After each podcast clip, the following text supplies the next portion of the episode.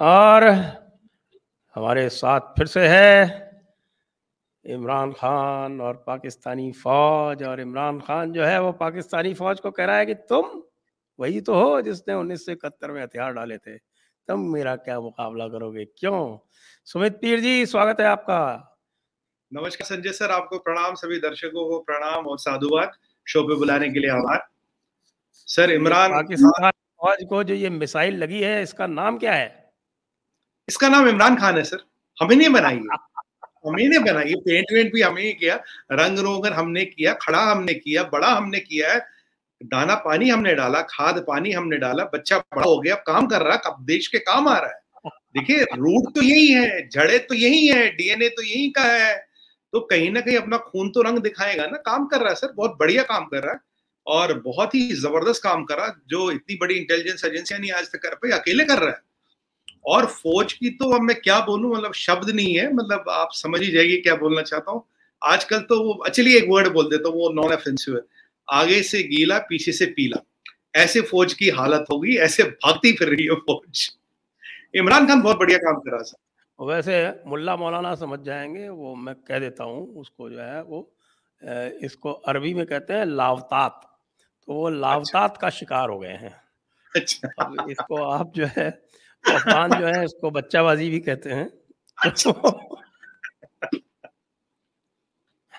फौज जो है वो इसका शिकार हो गई है और आपस में लड़ रहे हैं बुरी तरह से। उधर जुडिशरी वाले जो है वो पॉलिटिशियन से लड़ रहे हैं, पॉलिटिशियंस आपस में लड़ रहे हैं, इकोनॉमी जो है वो चौपट पर चौपट होती जा रही। कोई नहीं पूछ रहा है कि आईएमएफ पैसा देगा या नहीं देगा, सब भूल गए आईएमएफ को। तो कह रहे हैं कि साहब हमको तो अब सीधे सीधे सातवीं सदी में जाना है और सातवीं सदी में जाएंगे, लेकिन खलीफा बनाएंगे। सर, दो तीन चीजें मैं आपके ऐड कर लूं जो आपने कहा था। सबसे पहले इनको आईएमएफ ने कहा भैया पहले आठ बिलियन डॉलर की व्यवस्था करें तब हमारे पास आए। दूसरी खुशखबरी इनके लिए, इनका जो इन्फ्लेशन था परसों मैं देख रहा था, इट इज अड़तालीस परसेंट, पैंतालीस परसेंट के ऊपर हाइपर इन्फ्लेशन होता जो रिवर्सेबल नहीं होता। ये मेरा एनालिसिस नहीं है, इकोनॉमिक्स है। वैसे इनके लिए इकोनॉमिक्स फिजिक्स तो सब बराबर है क्योंकि इनकी किताबों में लिखा this is not as per Quran so it is not accurate, इस पर भरोसा करने की कोई जरूरत नहीं। ये मैं हम जैसे अनपढ़ लोग को कह रहा हूँ, आप जैसे मेरे जैसे अनपढ़ लोग जो है उनके लिए हाइपर इन्फ्लेशन आ गई है और hyper inflation is not reversible. तीसरी खुशखबरी सुनिए, इन्होंने जो लाहौर का कोर कमांडर ने ऑर्डर वॉर्डर लेने से मना कर दिया, क्वेटा में, पेशावर में, एक आध और भी था, इन्होंने अब क्या कर लिया, इन्होंने एक वीडियो लीक कर ली सर। वीडियो में ये बता रहे अरे ये तो आर्मी ने कराया था, ये तो हम ही ने कराया था, बेसिकली ऐसी कोई बात नहीं थी, वो तो उसको हटाना था घटाना था, लाहौर वाले को हटाना था, क्वेटा वाले पेशावर वाले को भी हटाना था घटाना था, इसके लिए बिल्डिंग जलवा दी, इसके लिए लाहौर के जो गवर्नर का मकान जला है वो भी आप ही ने जलवाया।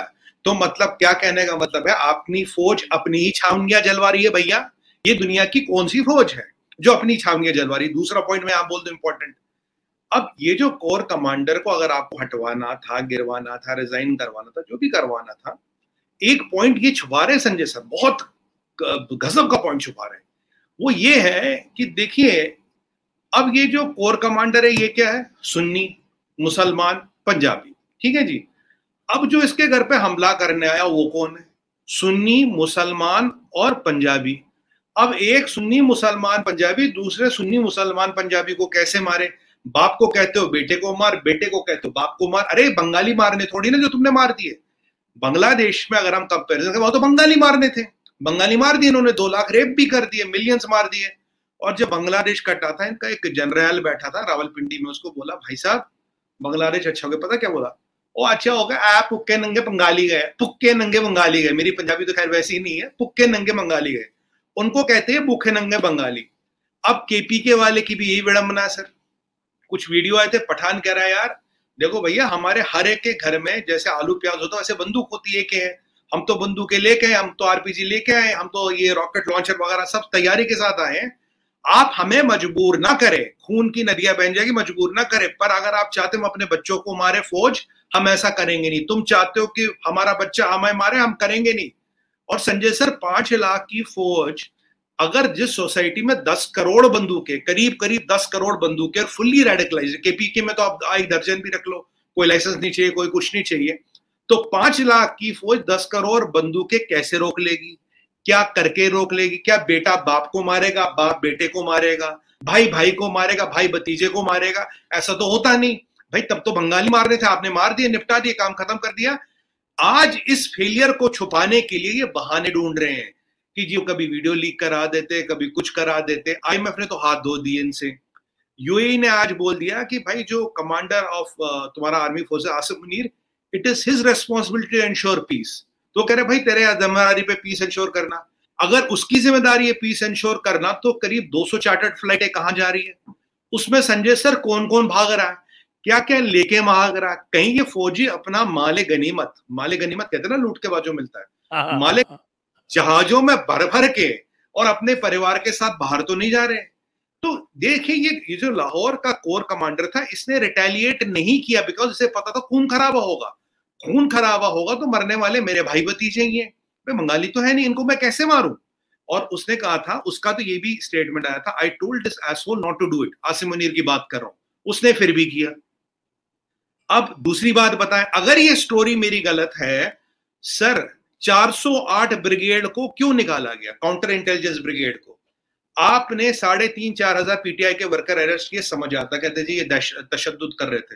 वैसे तशद्दुद तो आपके डीएनए में ही, खैर वो मुझे समझ नहीं आता तशद्दुद वहां क्या।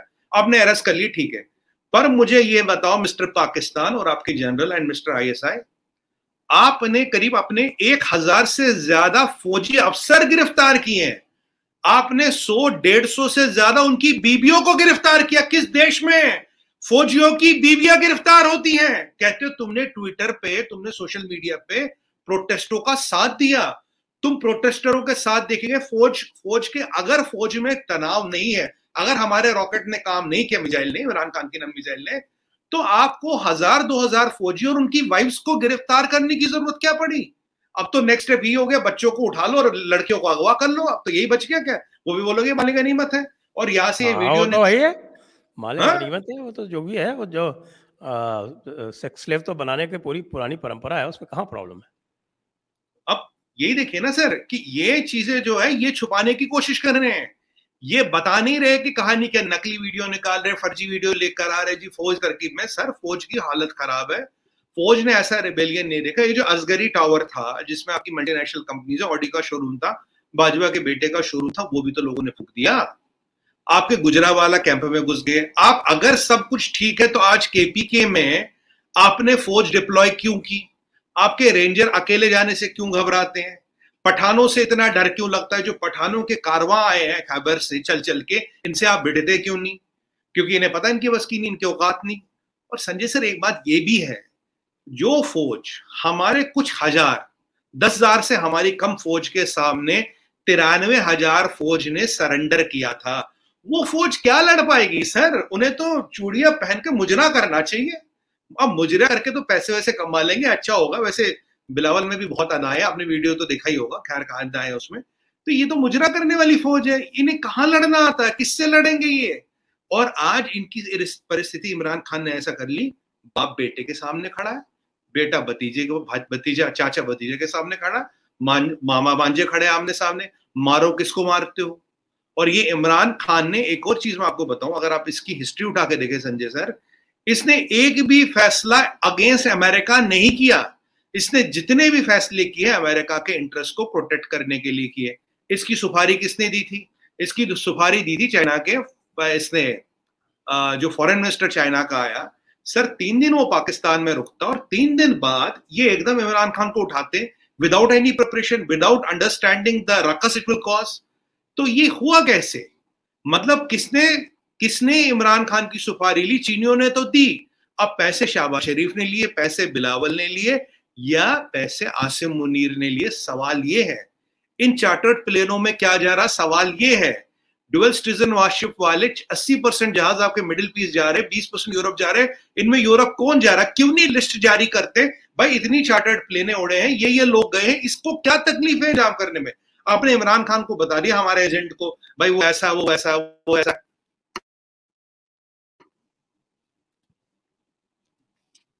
हेलो एक सेकंड सर, आते हैं।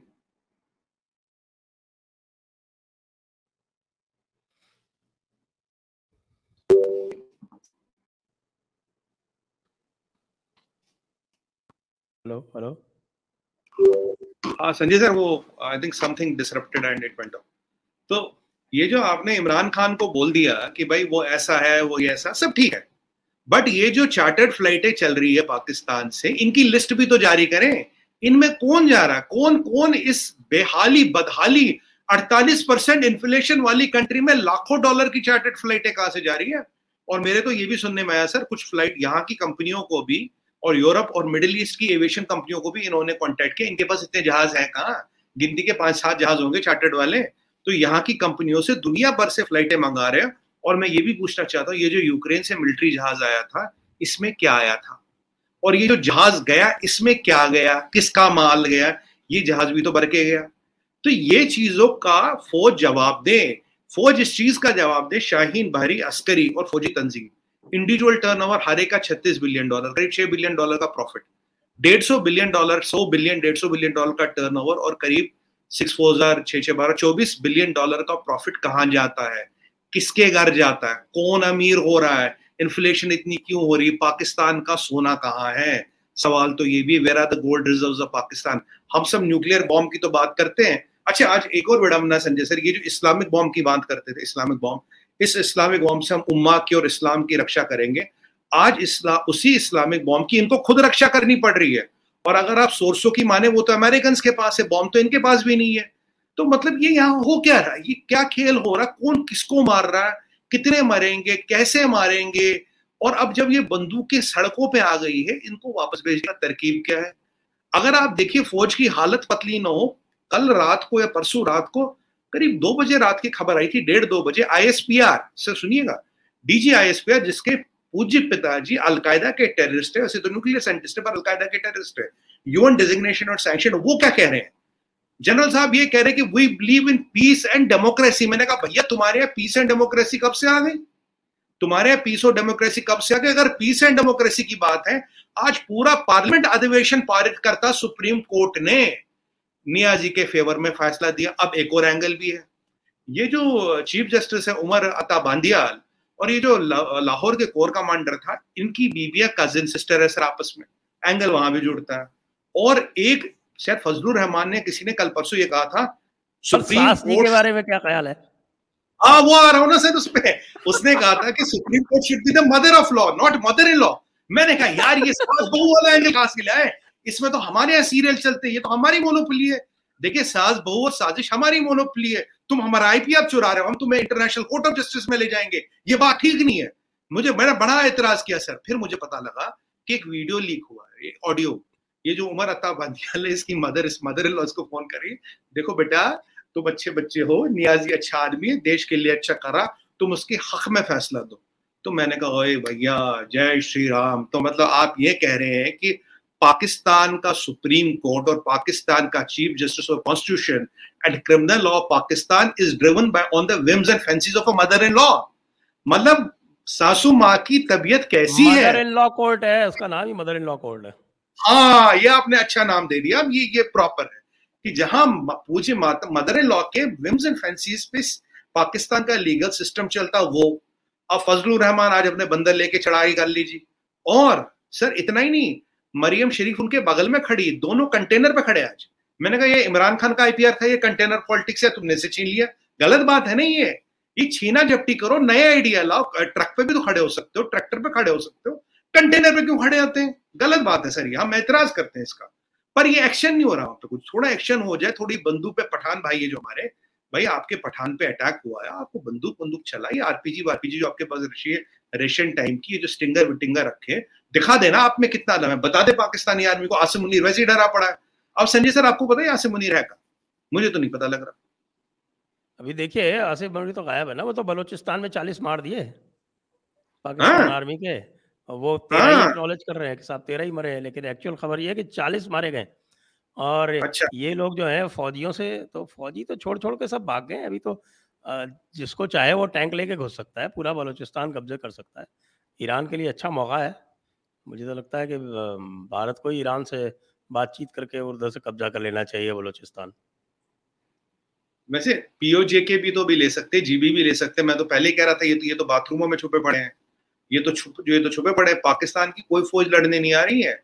और ये जितने भी एसएसजी के कमांडोज हैं ये तो जनरलों ने अपनी सिक्योरिटी पे लगा दी, इनको अपने फौजियों पे भरोसा नहीं। अब एसएसजी के कमांडो सिक्योरिटी पे लगाए, चलो कोई बात नहीं, जो होगा वो देखा जाएगा। सर रेडियो स्टेशन जल रहा है, आर्मी कैंटों पे हमला हो रहा, कोर कमांडर का घर जल रहा, लाहौर जल रहा, अस्करी टावर जल रहा, शोरूम जल रहे, दुकानें जल रही है, हजारों लोग सड़कों पर बंदूक लेके हैं। बाजवा का शोरूम भी जल गया। हाँ, बाजवा के बेटे का शोरूम, उसी के नीचे थोड़ावाड़ी का शोरूम, उसके बेटे का, वो जब वो बाजवा तो खुद गायब है, अंडरग्राउंड हो गया। और ये कह रहे आपने घबराहट, उसने बेलोना आइलैंड है, एक सोलोमन आइलैंड ग्रुप में एक बेलोना आइलैंड है, उसमें उसने चार स्क्वायर किलोमीटर का पैच खरीदा है, वो अच्छा। वहां जाके उसको तैयार करवा रहा है, उसको अच्छा। वो हॉलीडे होम बनाएगा और उसका एक्चुअल होम कहाँ रहेगा वो अभी पता नहीं है। अच्छा अच्छा अच्छा, तो ये चल रहा, तो एयर स्ट्रिप भी बनेगी, फिर वहां पे जहाज वहाज भी उतारने होंगे छोटे मोटे, आप तो दिक्कत तो होगी ना आने जाने। और जहाज उतारने किलोमीटर में तो जहाज के लिए स्ट्रिप बनी सकती है, इसमें कहाँ प्रॉब्लम। हाँ, जहाज छोटा जहाज तो उतर ही सकता, प्राइवेट जहाज उतरना चाहिए। और ये अच्छी बात है सर, पाकिस्तान के जनरलों का जो मॉडस्ट ऑपरेंटी है बिल्कुल क्लियर है। पर क्या हुआ अगर राशन की लाइन में दो सौ लोग मरते, कोई बात नहीं। क्या हुआ अगर दवाइयाँ नहीं है, क्या हुआ अगर पीने का पानी नहीं है, क्या हुआ अगर दस घंटे दिन में से अठारह उन्नीस घंटे लाइट नहीं आती कराची जैसे शहर में, क्या हुआ कराची जैसे शहर में जहाँ करोड़ों की प्रॉपर्टी पर पानी अब भी टैंकर से आता है, क्योंकि टैंकरों का कमीशन इनको जाता है ना, ये टैंकर टैंकर माफिया भी तो इन्हीं का है।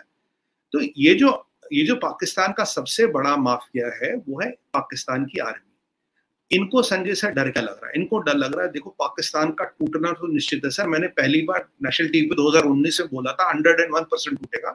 मैं आपके चैनल पे भी बोल चुका हूँ, श्री गणेश हो चुका है, दिसंबर की एंड डेट मानिएगा।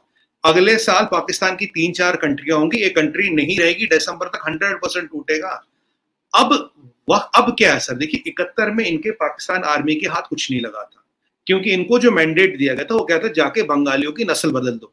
यही तो बोला गया था ना, तुम्हें जाके बंगालियों की नस्ल बदलनी है। आप, आपको पता ही इन्होंने कितने रेप किए, और जो एक ब्रीड आई थी वो तो लगभग यही थी। अब इनको डर लग रहा है यार, अभी जो बटोरा वटोरा था, माले गनीमत ये वो, इसको पाकिस्तान से कैसे निकाले, तब तक स्थिति को कंट्रोल करे, तब तक नियाजी को कंट्रोल करे, इसको कैसे निकाले। अगर आर्मी की चलती दो चीजें होते सर, पहली बात नियाजी बाहर नहीं निकलता, और दूसरी बात वो मार्शल लॉ तक लगा चुके होते हैं। नियाजी भी बड़ा खिलाड़ी है संजय सर, जमान पार्क में रह रहा है। अब जो इसकी जमान पार्क का रेजिडेंस है वो बिल्कुल ओल्ड शहर टाइप में, गलियों कोचों टाइप में है। अब अगर वहां पुलिस आएगी, आर्मी आएगी, वहां तो हजारों लोग निकल आएंगे, ना वहां तोप घुस सकती, ना वो बख्तर बनगाड़ी घुस सकती है। तो ये भी खिलाड़ी है, सीधा कराची से निकल के आ गया जमान पार्क। और इसमें एक और खिलाड़ी है जिसको हम भूल रहे हैं संजय सर, इसमें जो बड़ी खिलाड़ी है जिसको मुझे बहुत एहतराम है और बहुत अदब से मैं उनका नाम लेता हूं, बुशरा बीबी। मैंने किसी से पाकिस्तान में पूछा, मैंने कहा भाई जब ये नियाजी साहब अंदर थे तो बुशरा बीबी कहाँ है यार, वो कहाँ कहाँ बिजी करा दिया। कह रहा है वो काले रंग के मुर्गे, काले रंग के कबूतर, काले रंग की बतख, काले रंग का कुत्ता, काले रंग की बिल्ली। मैंने कहा काला क्यों है? कह रहा काले रंग की चीज़ी गोश्त जलाया जाता है, उससे भूत प्रेत भाग जाते हैं। मैंने कहा क्या कर रहे हो? कह रहे जो काले रंग की चीजें जला रही है वो जादू टोना कर रही है, भूतों को बुला रही है। तो सफेद बुर्का पहनती है, नहीं का, काम सारे काले सर। देखो पहले पकड़ा था ना आसिम मुनीर ने, तब भी काम काले थे।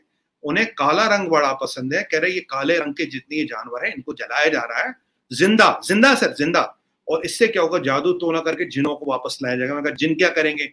कह रहा जिन जाके शरीफ के दिमाग पे जादू करेंगे, चीफ जस्टिस के दिमाग पे जादू करेंगे, आसिम मुनीर के जनाब। मैंने कहा अच्छा, तो मतलब तुम्हारे कहने का मतलब है ये जो लोग पाकिस्तान की सड़कों पे थे टाइम वेस्ट कर रहे थे? कह रहा बिल्कुल टाइम वेस्ट कर रहे थे। मैंने कहा पीछे जो पर्दे के पीछे का खिलाड़ी है वो बुशरा बीबी है? कह रहा बिल्कुल, बुशरा बीबी, उनका काला जादू और उनके जिन, ये सब मिलके काम कर रहे थे, ये सब मिलके नियाजी को निकालने की कोशिश कर रहे थे। इसीलिए तो आसिम मुनीर डर गया, इसीलिए तो आसिम मुनीर भागता फिर रहा, इसीलिए तो आसिम मुनीर में रेबेलियन हो गई। मैंने कहा यार ये तो बड़ा अच्छा काम है, हमें भी इनकी एक्सपर्टीज के बारे में अध्ययन करना चाहिए। मतलब ऐसा क्या जादू आता है ना कि पाकिस्तान की आर्मी के दो टुकड़े कर लिए, आईएसआई के दो टुकड़े कर लिए, पैरामिलिट्री के दो टुकड़े कर लिए। इसमें एक खिलाड़ी मिसिंग है संजय सर, नदीम अंजुम का कोई स्टेटमेंट नहीं आता, कहीं फोटो नहीं आ रही उसकी, वो है या निकल गया। अब आपको पता होगा मेरे आईएसपीआर वाला जरूर ऊपर ऊपर चल रहा है, आईएस आईएसपीआर वाला। तो मुझे ये नदीम अंजुम का ये कहाँ है, ये खिलाड़ी है, ये भी तो नहीं निकल गया। कई दो सौ चार्टर्ड प्लेनों के नाम में इसका नाम भी नहीं है। एक और चीज बताऊं आपको, अभी देखिए हम हमेशा जयपुर डायलॉग्स पे बात करते थे, देखो भैया ये जो आईएसपीआर, ये जो आईएसआई नार्को डॉलर पे चलता है, अब काफी लोग कहते थे आपका कहना आपका मानना। अभी जो हमने ड्रग का कंसाइनमेंट पकड़ा है one point four five billion dollars का, one point four five billion dollars की हमने मदरबोर्ड एक्सेप्ट की है।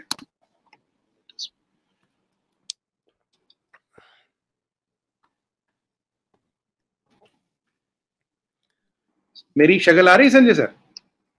बिल्कुल अच्छे से आ रही है। ये मेरा स्क्रीन लॉक हो रहा है, पता नहीं इसमें there some timer of the lock है, मैं इसको शो के बाद देखता हूँ। तो अब ये जो है कि ये जो मदरशिप पकड़ी है one point four billion dollars, अब इसको करने वाला आपको पता कौन है? इसका किंग पिन, नाम है हाजी सलीम, रहता कहाँ? पाकिस्तान में। और जो वर्ल्ड का आप रिकॉर्ड देखे दस में से तीन या चार शिपमेंट पकड़ी जाती, छह नहीं पकड़ी जाती, छह निकल जाती, तभी तो दुनिया में इतने ड्रग एडिक्ट्स हैं, इंक्लूडिंग नियाजी साहब ऐसे करते हैं ना ये, तो मतलब इनका पहचान होता है ना ये ये और नाक लाल हो गई होती है। तो जिसकी नाक लाल और कर रहा हो तो समझिएगा कि दिक्कत कहीं पे है।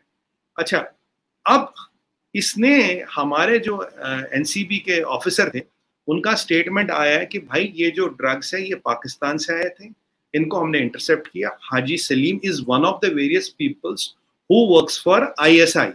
ये हमारे एनसीबी जो नारकोटिक्स कंट्रोल विभाग है, जो उसके अफसर हैं, उनका स्टेटमेंट मीडिया में आया। तो जो सर हम कह रहे थे इतने टाइम से I S I runs on narco dollar, sir एक consignment one point four five billion dollars की, बारह हजार करोड़ का एक कंसाइनमेंट। आप सोचिए कितने शिप चल रहे, कितनी कंसाइनमेंट आ रही है और ये पैसा कहाँ जा रहा है। और हमारे देश की विडंबना देखिए संजय सर, जब कंसाइनमेंट पकड़ा जाता है तब कहते हैं ये अडानी के पोर्ट पे पकड़ा गया, अरे ये मुंबई में पकड़ा गया, ये अडानी से पूछो शिपमेंट कहाँ से। यार अडानी घर में ड्रग्स बनाता क्या?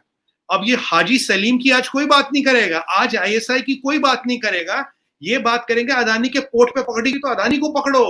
मतलब कल को जेट एयरवेज में एयर इंडिया में कुछ पकड़ा गया तो रतन टाटा जी को पकड़ लो, ये तो वही वाली बात हो गई। कल को रिपब्लिक पे कुछ आता तो अर्णव गोस्वामी को पकड़ लो।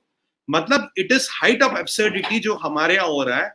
और ये प्रूव करता है हमारा पॉइंट आई एस आई का नार्को टेरर का angle, how is I S I generating money through narcotics for terror, और वो पैसा कहाँ कहाँ जा रहा है, कहाँ कहाँ आ रहा है, सबको पता है। और अब एक एक कंसाइनमेंट सर जहां बारह बारह हजार करोड़ की हो संजय सर, वो सत्ता छोड़ेंगे, वो देश को छोड़ेंगे, निचोड़ेंगे नहीं। अगर दस बीस हजार लोग मरते तो मरने दो ना, पचास हजार भी मरते मरने दो। आप देखिए ये फौज जो है ये इतनी इतनी क्रूर क्यों है। एक एक शिपमेंट साढ़े बारह बारह हजार crore dollar, but twelve thousand crore dollars, one point five billion dollars, is it? It's no kidding sir, it's tons of money. और ऐसी कितनी शिपमेंटें चला रहे होंगे। अब ये पाकिस्तान की इकोनॉमी इसी पे तो चल रही है, पाकिस्तान इसी पे तो जिंदा है, इसीलिए तो फौज वहां कंट्रोल रख रही है। ये पाकिस्तान के लोगों को पता तुम्हारे कारनामे क्या है। अब जाके वीडियो देखिए इंटरनेट पे लिखा मेड इन पाकिस्तान, हमने तो ऑफिशियली डिक्लेयर कर दिया मेड इन पाकिस्तान है। इनका मेन काम ये है, फ्लैश ट्रेड इनका काम, अफीम की तस्करी इनका काम, ये बच्चों बच्चियों को एम्स्टर्डम पहुंचाना ब्रॉथल्स में, ये इनका काम, ड्रग्स इनका काम, हाँ ये क्या कहते हैं इसको, ड्रग्स की वेपन्स की स्मगलिंग इनका काम, कंट्रीज में पीस और डिसरप्शन करना ये इनका इनका असली काम ये है। आप बताइए संजय सर, कौन सी आर्मी ड्रग्स का धंधा करती है? कौन सी आर्मी अरब के शेखों के पास जाके पी एस ओ का काम करती है? कौन सी आर्मी ये कहती है मैं तुम्हें अपने इलीट कमांडोज दूंगी साढ़े चार हजार और फौजी for your personal security of Arab sheikh and Arab royal family?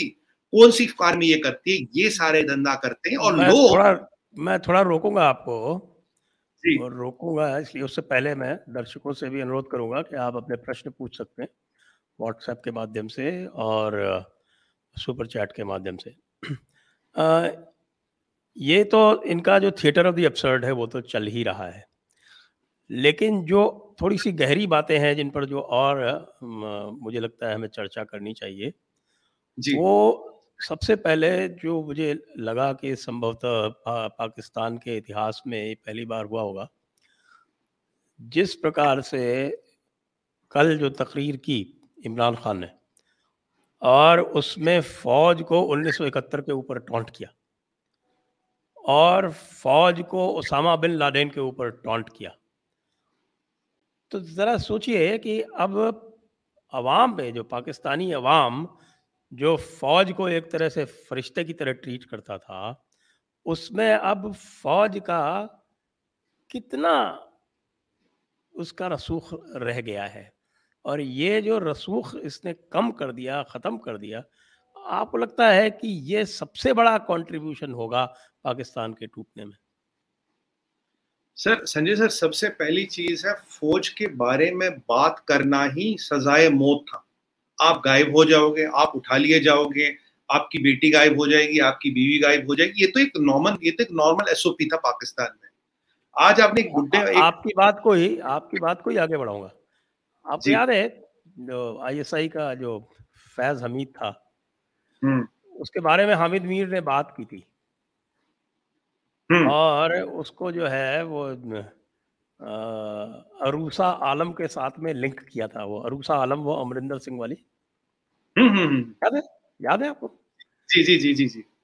और अगले दिन पता चला कि हामिद मीर साहब जो थे वो बेरोजगार हो गए और उसके बाद फिर उन्होंने हाथ पैर जोड़ के माफी मांगी। आपकी बात को आगे बढ़ा रहा हूँ। जी संजय सर, ये तो खैर सबको पता है। और हामिद मीर पे हमला भी तो हुआ था एक बार, बच गया बाल बाल। और एक एक कोई रियाज खान नाम का जर्नलिस्ट है, शायद इम्तियाज रियाज या रियाज खान, मुझे पूरा नाम नहीं पता, वो भी मिसिंग, इम्तियाज रियाज खान मिसिंग है और कहीं नहीं मिल रहा। उसका तो उसका तो बज, उसका तो रिकॉर्ड भी नहीं मिल रहा, गया था उसको भी उठा के ले गए थे। और एक को तो अफ्रीका में जाके मार दिया अफ्रीका में जाके मार दिया और बलोचों को तो हेलीकॉप्टर से मार मार के गिराते थे, एफ सिक्सटीन यूज करते थे अपनी आबादी के अगेंस्ट। ये तो वो फौज है। तो अब यहाँ पे इस फौज का जो दबदबा बना था, मैंने लास्ट टाइम भी बोला, फौज इज इन एग्जिस्टेंशियल क्राइसिस। जो दबदबा, जो वर्चस्व बना था, जो डर बना था, देखिए सर आतंक चलता डर की दुकान पे, ये जो डर बना था इसको डिसमेंटल किया इमरान खान नियाजी ने। जबकि इमरान खान नियाजी कुछ चुप कह चुका है।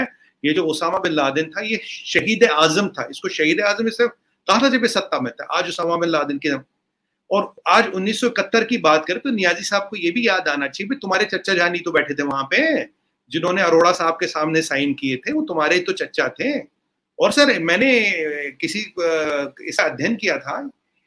अब आप देखिए, अगर आप इस्लामाबाद को देखें तो दो बार पठानों इस्लामाबाद दो बार पठान इस्लामाबाद जला चुके अफगानी, एक बार मुझे ध्यान नहीं आ रहा, पर दोनों बार अफगानियों ने आके इस्लामाबाद को जलाया था, देह तहस लाहौर को भी जला चुके। अब तीसरी बात ये, जो अगर आप इसका फैमिली ट्री निकालेंगे इमरान खान नियाजी का, इसका फैमिली ट्री पता कहां से आता है सर? इसका फैमिली ट्री आता है अफगानिस्तान से। इसके परदादा का परदादा शेरशाह सूरी का स्पेसालार था। जब उन्होंने ये पाकिस्तान को जीता, फिर वहां ये रह गया कि पीके में कहीं इन्होंने डेरा वेरा डाला और इसके हवाले कर दिया। ये कहानी इसकी है। तो अब पाकिस्तान को तीसरी बार जलाने वाला, लाहौर को तीसरी बार जलाने वाला भी अफगानी पठान ही है। और यहाँ चेंज क्या हुआ? टीटीपी ने बोला हम इमरान खान की पार्टी के साथ हैं। उन्होंने तो अपने जंगी जो लड़ाके जो उनके जबरदस्त हैं, उनको भी बोला कि तुम पीटीआई वालों को सपोर्ट करो। यहाँ मेरे सोर्स कुछ ये भी कह रहे हैं कह रहे हैं कि पीटीआई वालों ने सर एक लठेत रेजिमेंट बनाई है। मैंने कहा ये लठेत रेजिमेंट क्या होती है भाई? कहते हैं जो तुम उस दिन लाठी लेके देख रहे थे, लाठी तड़ाक तड़ाक टूट टूट कर। मैंने कहा ये क्या होता है? कहता है कि अपने कुछ वर्कर्स को एक लठेत रेजिमेंट बनाई है। एक वो जो टीटीपी वाले बंदूक वाले वो अलग है, पठान बंदूक वाले। मैंने कहा लठेत क्या करते हैं? कहता है ये बस जाके तोड़फोड़ करते हैं, दुकानें तोड़ते हैं, लोगों की प्रॉपर्टियां तोड़ते हैं, घर तोड़ते हैं। तो अब आप देखिए, कोर कमांडर के घर के अंदर घुस के उसको बोला जनरल साहब आप निकलो वरना अच्छा नहीं होगा। सुनने में आया कोर कमांडर जो था वो तो पीछे किसी पड़ोसी की गाड़ी वाड़ी लेके पजामे में भागा है। सच्चाई तो ये है, पजामे में भागा है। तो अब ये जो फौज का वर्चस्व इमरान खान ने खत्म कर लिया, इसके लिए तो उसको पूरे पूरा नंबर मिलते सर, कांग्रेचुलेशंस। और इसमें एक और जियोपॉलिटिकल एडवांटेज है। देखिए आप अमेरिका की बात करें, आप चाइना की बात करें, आप किसी की भी बात करें, ईरान की बात करें, उनके लिए पाकिस्तान में क्या इंटरेस्ट है? रोग फौज, रोग आर्मी, जिसको वो मैनिपुलेट कर सकते हैं कि पैसे दिया आज इसकी दहशतगर्दी की जंग लड़ ली, पैसे दिया आज उसकी दहशतगर्दी की जंग लड़ ली, पैसे दिया आज तीसरे की दहशतगर्दी की जंग लड़ ली। अहमद को बोलते मोहम्मद को ठोक दे, कहता ठीक है, राइट। सलीम को बोलते करीम को मार ले, कहता ठीक है, पैसे दे दो, कॉज दे दो। अब ये अपने बच्चों पर अपने बच्चे मरवाते, फिर उन पे जंग करते हैं। अब तालिबान को बनाने वाले ये, तालिबान को मारने वाले ये, तालिबान के खिलाफ जंग करने वाले ये, जरब अजब ऑपरेशन करने वाले ये। अब किसी कोई फाइनेंस कर रहा था ना पीछे से। अब इमरान खान ने एक बहुत बड़ा काम भी कर लिया। जब ये रोग आर्मी का ऑरा डिसमेंटल हो जाएगा, न ये अमेरिका के काम की, न ये चाइना के काम की, न ये रशिया के काम की, नए ईरान के काम की, हमारे तो खैर किसी काम की नहीं, हम तो ठोकते हैं इनको जब भी हमें देखते हैं। तो ये इसने बहुत बड़ा काम कर लिया, फौज को डिसमेंटल कर लिया, फौज के ऑरा को डिसमेंटल कर लिया, फौज की जो यूजफुलनेस थी उसको भी डिसमेंटल कर लिया, इतने बड़े काम कर लिया। आपने एक वो बड़ा बुजुर्ग सा आदमी था, कहता आसिम मुनीर देख ये चौकी मैंने जलाई, आसिम मुनीर देख, बाद में उसका सॉफ्टवेयर अपडेट कर दिया गया था, सुना। हाँ, बाद में उसका सॉफ्टवेयर अपडेट कर। अब सर देखिए देखिए किसी बुड्ढे को आप पकड़ के मार पीट के सॉफ्टवेयर अपडेट करोगे? अगर इस फौज में दम है, अगर इस फौज में दम है, ये पाकिस्तान को टूटने से बचा रही है, तो जो पठान आए हैं इनसे लड़े ना, बंदूक का जवाब बंदूक से दे, आरपीजी का जवाब आरपीजी से दे, और ये जो स्ट्रिंगर स्ट्रिंगर मेजर जो भी कहते हैं उसका जवाब उससे देना। अब बेगुनाह लोगों पे बंदूकें चला के बे वो अपनी बख्तरबंद गाड़ियां निकाल के आप आप कमजोर लोगों को तो डरा सकते हो, तो पठानों को डराइए, तहरीक तालिबान वाले को डराइए, तालिबान को धमकी दीजिए भाई आप इंटरवीन ना करें वरना हम आपकी ईंट से ईंट बजा देंगे, वहां तो कुछ नहीं करते ये। सर जो फौज तिरानवे हजार लोगों के साथ सरेंडर कर चुकी हो उसकी औकात क्या बची? इमरान एक इमरान खान ने एक क्रिकेटर, ये पॉलिटिशियन भी नहीं, अगर आप इसका बैकग्राउंड देखे था तो क्रिकेटर, खैर बॉल टेम्परर था वो अलग बात है, मैच फिक्सिंग का जन्मदाता है वो बात अलग है, इसके कुछ क्रेडेंशियल है, पर वो टैलेंट तो अभी भी यूज कर रहा है। नहीं आपने और, और भी बहुत टैलेंट है सर इसमें, आपने वो ऑडियो क्लिप सुनी ना कुछ कुछ भी कुछ। हां हां बिल्कुल बिल्कुल, तो एक्सपर्ट सर, लेडीज मैन, हां हां हां टैलेंट बहुत है सर इसमें, मतलब साठ पैंसठ साल उम्र होगी पर टैलेंट बहुत है। देखिए टैलेंट मतलब ये ये प्रूव करता है इसमें, इंडिया मतलब Pakistan has got talent I must say, इसीलिए तो fertility rate three point four percent है sir, highest in the world.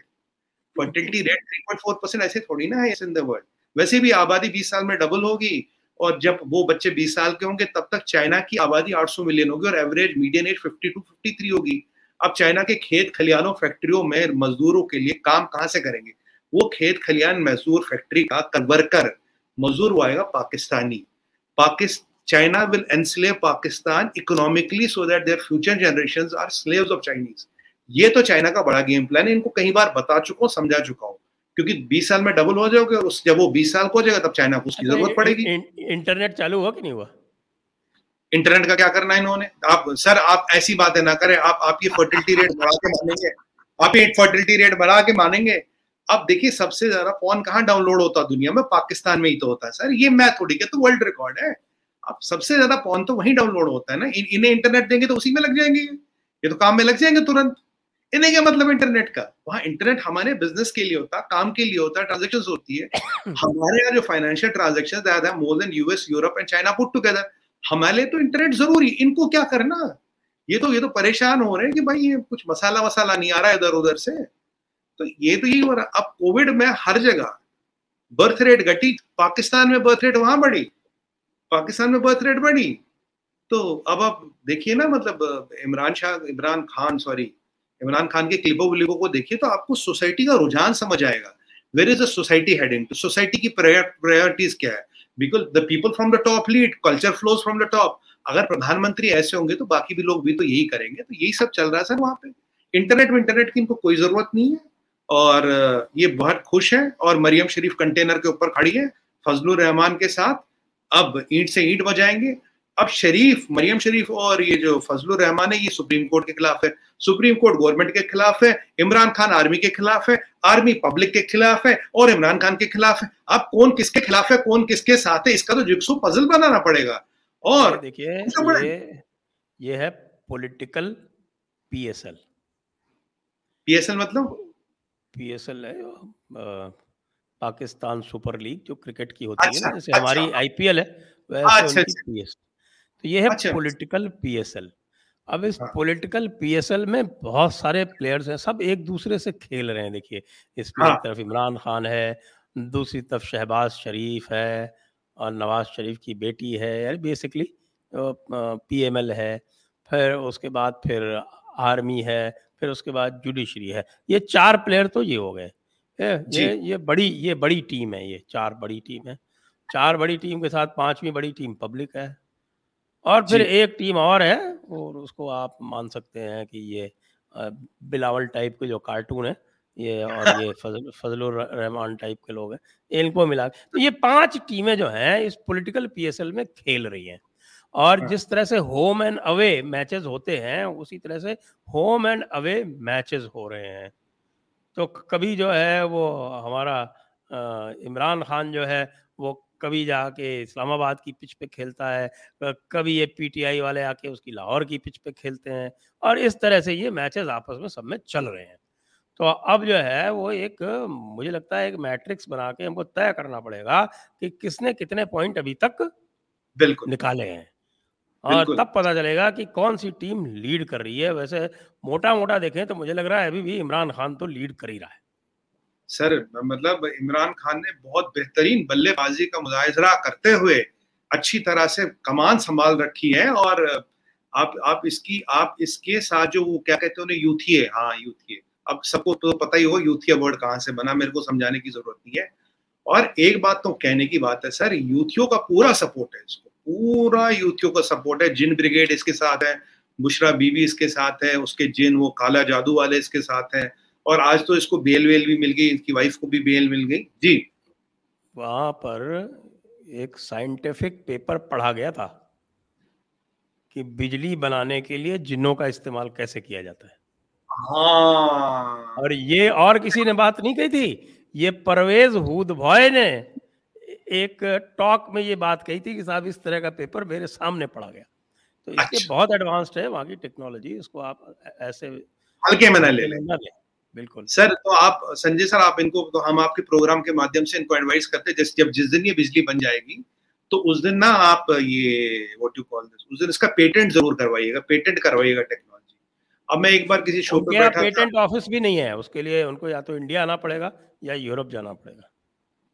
हाँ तो ये चार्टर्ड फ्लाइटों में तो जाते ही रहते हैं ना, तो उन, उन, उनके पेटेंट्स को दुनिया रिकॉग्नाइज नहीं करती। अब, अब, मैं किसी एक शो पे था तो वो मेरे से पूछते हैं, कहते कहते सुमित भाई अब वहाँ बिजली तो है नहीं, ये गजवा हिंद कैसे करेंगे? मैंने कहा अबे जब गजवा हिंद सोचा था तब बिजली थोड़ी ना थी, उसके लिए बिजली की क्या जरूरत है? मैं उसके लिए बिजली की कोई जरूरत नहीं है, ये वैसे कर लेंगे ये, और पूरी पूरी तैयारियां कर रहे हैं। और इमरान खान को सर वैसे एक बात तो है, कॉम्प्लीमेंट्स। देखिए अमेरिका का एजेंडा चला रहा है, भारत का एजेंडा चला रहा है, वो कहता था भारत से मुझे प्यार है, भारत के लोगों को मैं जानता हूँ, भारत की सरकार से मेरे संबंध है, कहता रहा, चीखता रहा मैं रॉ का एजेंट हूँ, मैं रॉ का एजेंट हूँ। हाँ रॉ वर्ड नहीं उसने कहा, बाकी सब कहता रहा। अब इनको समझ ही नहीं है, अब मदरसे में तो कुछ पढ़ाते नहीं ना, अगर कहीं ढंग के यूनिवर्सिटी यूनिवर्सिटी गए होते हो। और इस सारे प्रकरण में एक आदमी पूरा गायब है सर, दो आदमी मुझे मेरे रडार से निकल रहे, समझ ही नहीं आ रहे। एक तो ये नदी मंजूम गायब है सर, और दूसरी बिल्लो, बिल्लो का तो स्टेटमेंट ही नहीं आता है, ऐसी गायब। आ गया कल, आ गया आ गया आ गया आ गया मैं तो उसका जहाज में बैठा था, इमरान खान आतंकवादी है, ये स्टेटमेंट आया बिल्लो रानी का। अच्छा मैं तो उसका जहाज ट्रैक कर रहा था, मैंने कहा कहीं निकल तो नहीं लिया थाईलैंड वाईलैंड की तरफ, क्योंकि पता नहीं ना कायदा स्टेटमेंट दिया अगला, ऐसे नहीं हल्के में मतलब आप। सर मैंने सुना कराबी के आसपास कोई आइलैंड है, कराबी के आसपास तो वहाँ काफी ये सारे के सारे आइलैंड में क्यों जाते हैं? हाँ ये काफी लोग वहाँ घूमने जाते हैं, मेरे सुनने में आया कि आसपास कोई आइलैंड है, काफी लोग वहाँ। मैं कल इसके जहाज को ट्रैक करा, मैं कहा बिल्लो कट तो नहीं ली पतली गली से, कह रहा है यार यहाँ कुछ सिस्टम ठीक नहीं है, निकल लो यहाँ से माल मसाला लेके। पर बिल्लो का स्टेटमेंट आया, देखिए इतना फियास्को हुआ, फॉरेन मिनिस्टर बिल्कुल चुपचाप बैठा था, उसका साम सूख गया था। वैसे तो यहाँ वो बड़ा वो घूम रहा था ये वो। सर एक बात तो कहने की बात है, इमरान खान आप आगे चलो, हम तुम्हारे साथ हैं, आप कदम बढ़ाओ, हम तुम्हारे साथ हैं, बिल्कुल सेटल कर लो पाकिस्तान को। और मैंने मेरी जो टाइम लाइन है पाकिस्तान के टूटने की सर दिसंबर है maximum, December of two thousand twenty three, तब तक काम हो जाए। आपकी बात को आगे बढ़ाता हूँ कि देखिए जब इमरान खान को इन्होंने हटाया था तो मैंने बहुत ही एक गम का मुजाहिरा किया था, मैंने कहा कि भारत की जो ग्रेटेस्ट एसेट थी उसको हटा दिया, अब तो भारत के लिए जो है एक डेफिनेटली सेटबैक तो है बहुत बड़ा। लेकिन इस बंदे ने ये तो कह के साहब कि ये तो पूरा अपना दमखम दिखा के ये जो हमारी जो एसेट हमने क्रिएट की थी उस एसेट ने अपनी पूरी जामबाजी तो दिखा दी, जज्बा है बंदे में, बंदे में बात है। बात ऐसा देखिए हिंदुस्तान से शोहरत मिली, इज्जत मिली, पैसा मिला, रुतबा मिला, इसे कहते हैं हक नमक होना, नमक का हक निभाना। पैसा शोहरत रुतबा तो यहीं से मिला ना, पैसे तो खूब यहाँ से कमाए, तो इसको ना हिंदुस्तान ने मुझे सब कुछ दिया, मुझे हिंदुस्तान का काम करना चाहिए।